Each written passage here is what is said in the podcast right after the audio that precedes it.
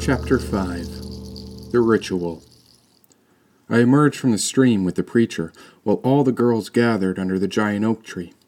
Suspicious stares followed me when I rejoined the group. Well, what is it? Why were they always giving me that look?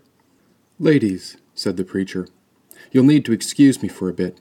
If we are to survive, we'll need some food and whatever supplies I can find. I'll be heading back to the pyramid to speak with the guards.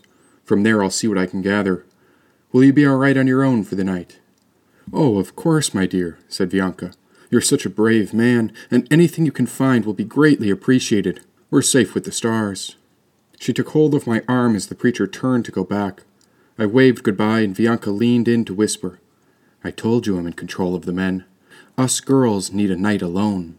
She spun me away from her, where I tumbled toward a root that was protruding up through the earth. Pacing back and forth, Bianca patted her fingertips across one another until the preacher got out of sight. Let's go. This may be our only night alone before shit hits the fan, said Bianca. What? Where are we going? Did you find everything? Bianca asked the seven sisters. Not quite, but we've collected everything we could, said one of the sisters. All seven of them piled an assortment of miscellaneous items from the forest into a small circular bowl that Bianca had dug into the dirt with her long colored nails. What's missing? asked Bianca. It was silent while she sorted through the acorns, reeds, an eggshell, and a couple basic stones from the creek. I'm not sure if this'll do it. The last time I pulled a ritual like this, I had a boiling cauldron with snake venom. Is this all you girls could find? said Bianca. I hadn't even gotten a full introduction from the seven sisters yet. The king and his generals always fought for our attention, but I never said hello to my fellow ladies. There wasn't time for chit chat when we were busy entertaining the king's entourage, and by the time I left the king's parties, I was busy working with the preacher to find Immokalee, Otto, Manuka, and Levi. But these women, who were they really? And why did they have such a keen eye on me all the time? Will a frog's leg help? asked one of the tan sisters. The girl pulled it out from her slim bikini. Of course, said Bianca. We'll need all the help we can get. And a raven's feather, said the white sister, pulling it out from behind her ear. I was going to save it, but give me that, said Bianca. Now she began drawing symbols around the offering, etching strange signs into the dirt. Her hand emerged from a pocket with a small pink bag. Pouring out a ring of salt, she traced the dirt circle and the symbols with the layer of the white grains. Good. Now a flame. Can you make one? said Bianca. If I had my flint, then of course, but I'd given those stones away weeks ago. I shrugged my shoulders and nodded no. Oh, Lord, do I have to do everything around here? asked Bianca. She snapped her fingers and pointed to one of the sisters. Star, will you help us out, my dear? said Bianca. The sister with the frizzled hair came over and took a deep breath. She closed her eyes, and then after a moment she whispered something and pointed at the bush nearby. About three seconds later, a burst of lightning exploded from the sky, and the shrub erupted into flames. Holy hell, that bush is lit! Everyone else seemed fine with the lightning bolt. Mind watching where you point that finger? Hey, how'd you do that? Bianca mumbled and whispered with the sister before she took a burning branch in hand. All the other girls lowered themselves into a semicircle and sat around the ring of salt. Hey, do you mind telling me what's going on? Like, maybe start by explaining how she did that. I pulled on Bianca's gown, and this time she turned toward me with evil eyes. Don't interrupt me again. Not in the middle of an invocation. You're lucky I was finished with the verse, said Bianca. Well, about that fire.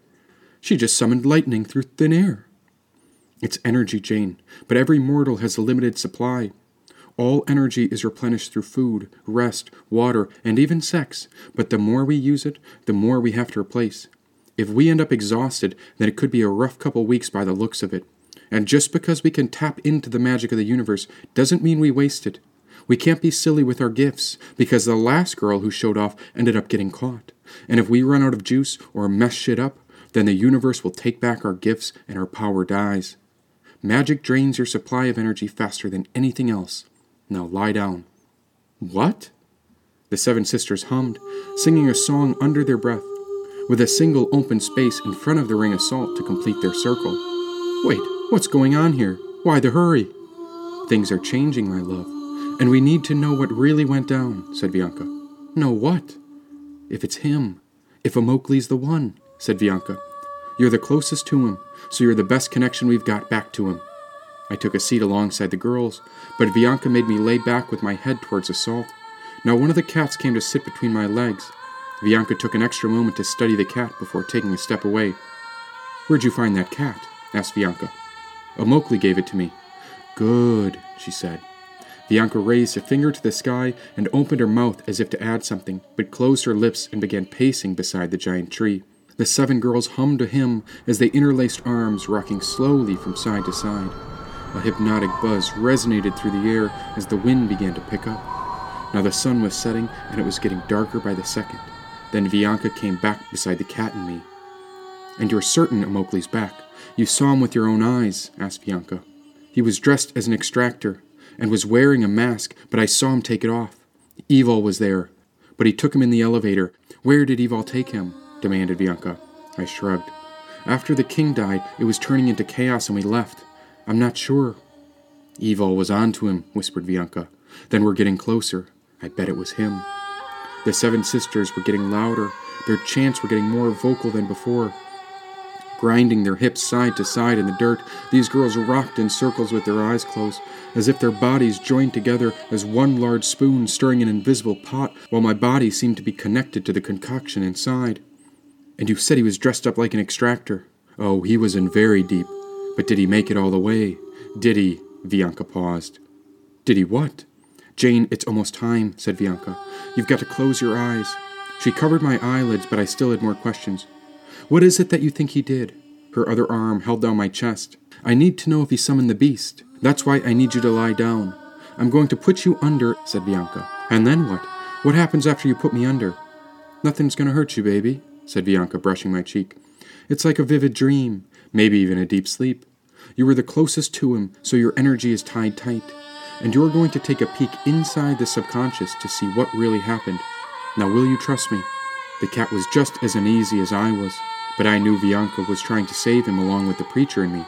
When Amokli was suffering, she sent the preacher to look for him when no one else would help. She was on our side, and it was the king who lied. He told me Amokli was dead, but Bianca was certain there was hope. If not for Bianca, then I would have never seen Amokli again. I trust you. Good. Now lie down and keep the back of your head just inside the ring of salt. Keep your eyes closed, too, said Bianca.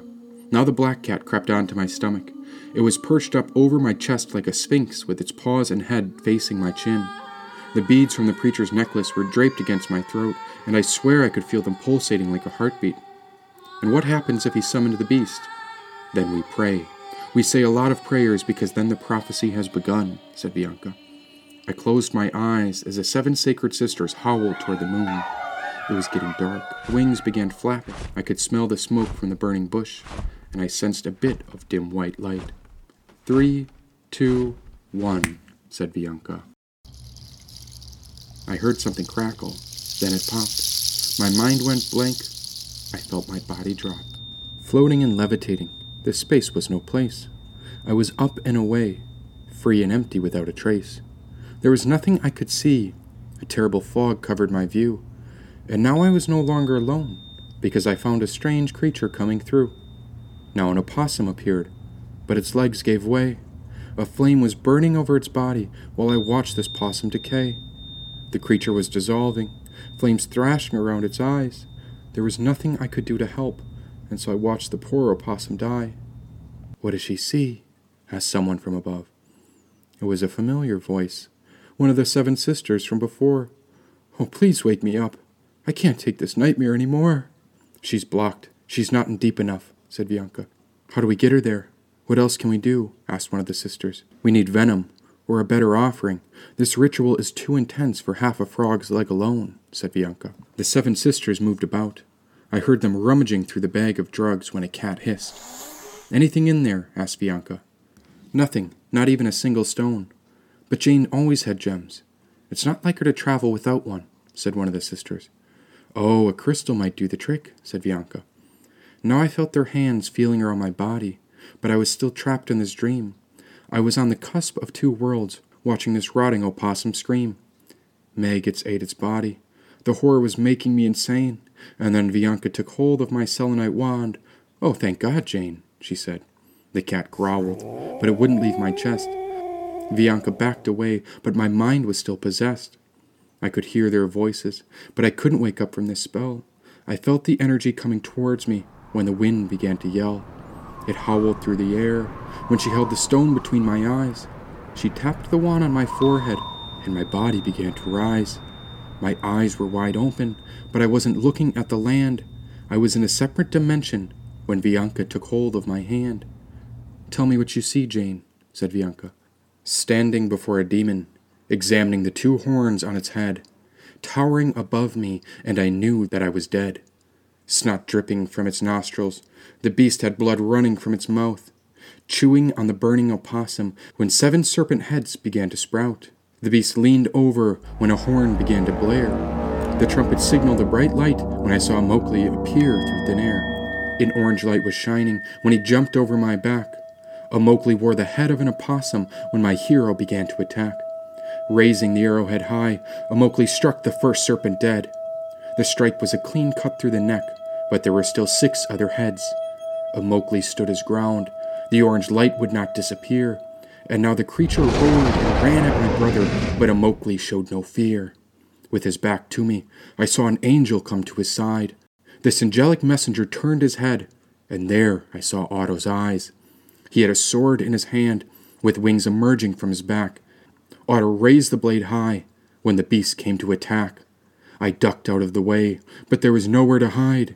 Don't be afraid, said Bianca. It's impossible to die. Both my brothers disappeared. They were nowhere to be found. I began to scream in my head, but my voice couldn't make a sound.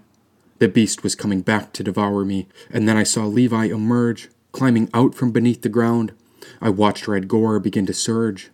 Blood was everywhere. It was obvious Levi was hurt.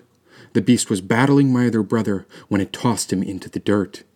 But Levi rose again, and now his toes turned into seeds. His legs rooted into the ground when he transformed into a tree. He was covering me from the beast. The branches sheltered everything I could see. Levi had grown so big that the entire forest was protecting me. What is it? yelled Bianca. Say something. I know you can hear me. I let go of Bianca, and her voice disappeared. If this nightmare wasn't real, then it was an illusion of my fear. The whole dream was preposterous, and so I summoned my own power. We were deep in the underworld when I found Levi chained to a tower. Running forward to save him, I realized I was an intruder in the demon's den. Now the beast came out from the darkness when it came to face me again. It opened all six mouths when six heads started screaming, but I wouldn't back down because I realized I was dreaming. I faced its wickedness as the truth was uncovered. Fear is an invitation to step past it. That's where bravery is discovered. Jane, wake up! yelled Bianca. Now my eyes shot open for real.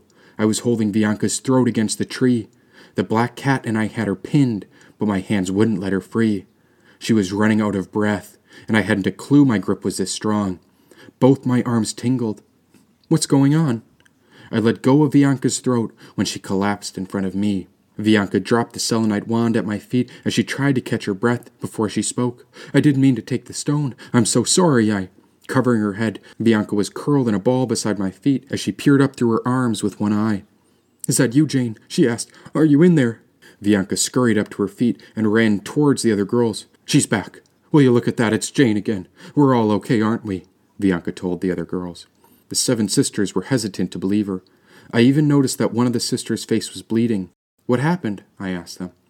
None of them spoke, and I tried to remember how I'd been trapped inside a terrible dream. Oh, what had I done? The smaller cat, the one with the flame between her eyes, pressed her head against my leg.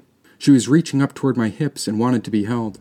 She meowed like a baby kitten might claw for its mother, and so I picked her up to examine what was wrong before she started kneading both paws against the necklace. The cat arched her spine against my chest and stretched her body long. She rubbed her face against the beads when I looked up at Bianca and the girls, who were still staring in shock straight ahead. Oh, we were doing a ritual, weren't we? And yes, I saw a Mowgli, I told Bianca and the girls. It was only for a moment, but I remember seeing him, and there's something else. I paused. Well, how do I explain it? These girls were colorless, ready to faint at any moment. I think he woke up the beast. Out of nowhere, the black cat came back, and he pressed his head against my shin. rubbing his whiskers against my ankles. His big fuzzy body had a thick black coat and yellowish green eyes. And who was this mysterious creature of the mist? Forgiveness, Bianca begged. The cat looked up and meowed. Forgiveness? Is that your name? Somehow this mala was carrying precious energy, and both the cats could feel it too. The black cat was adamant to examine my necklace. But how come none of these girls had a clue?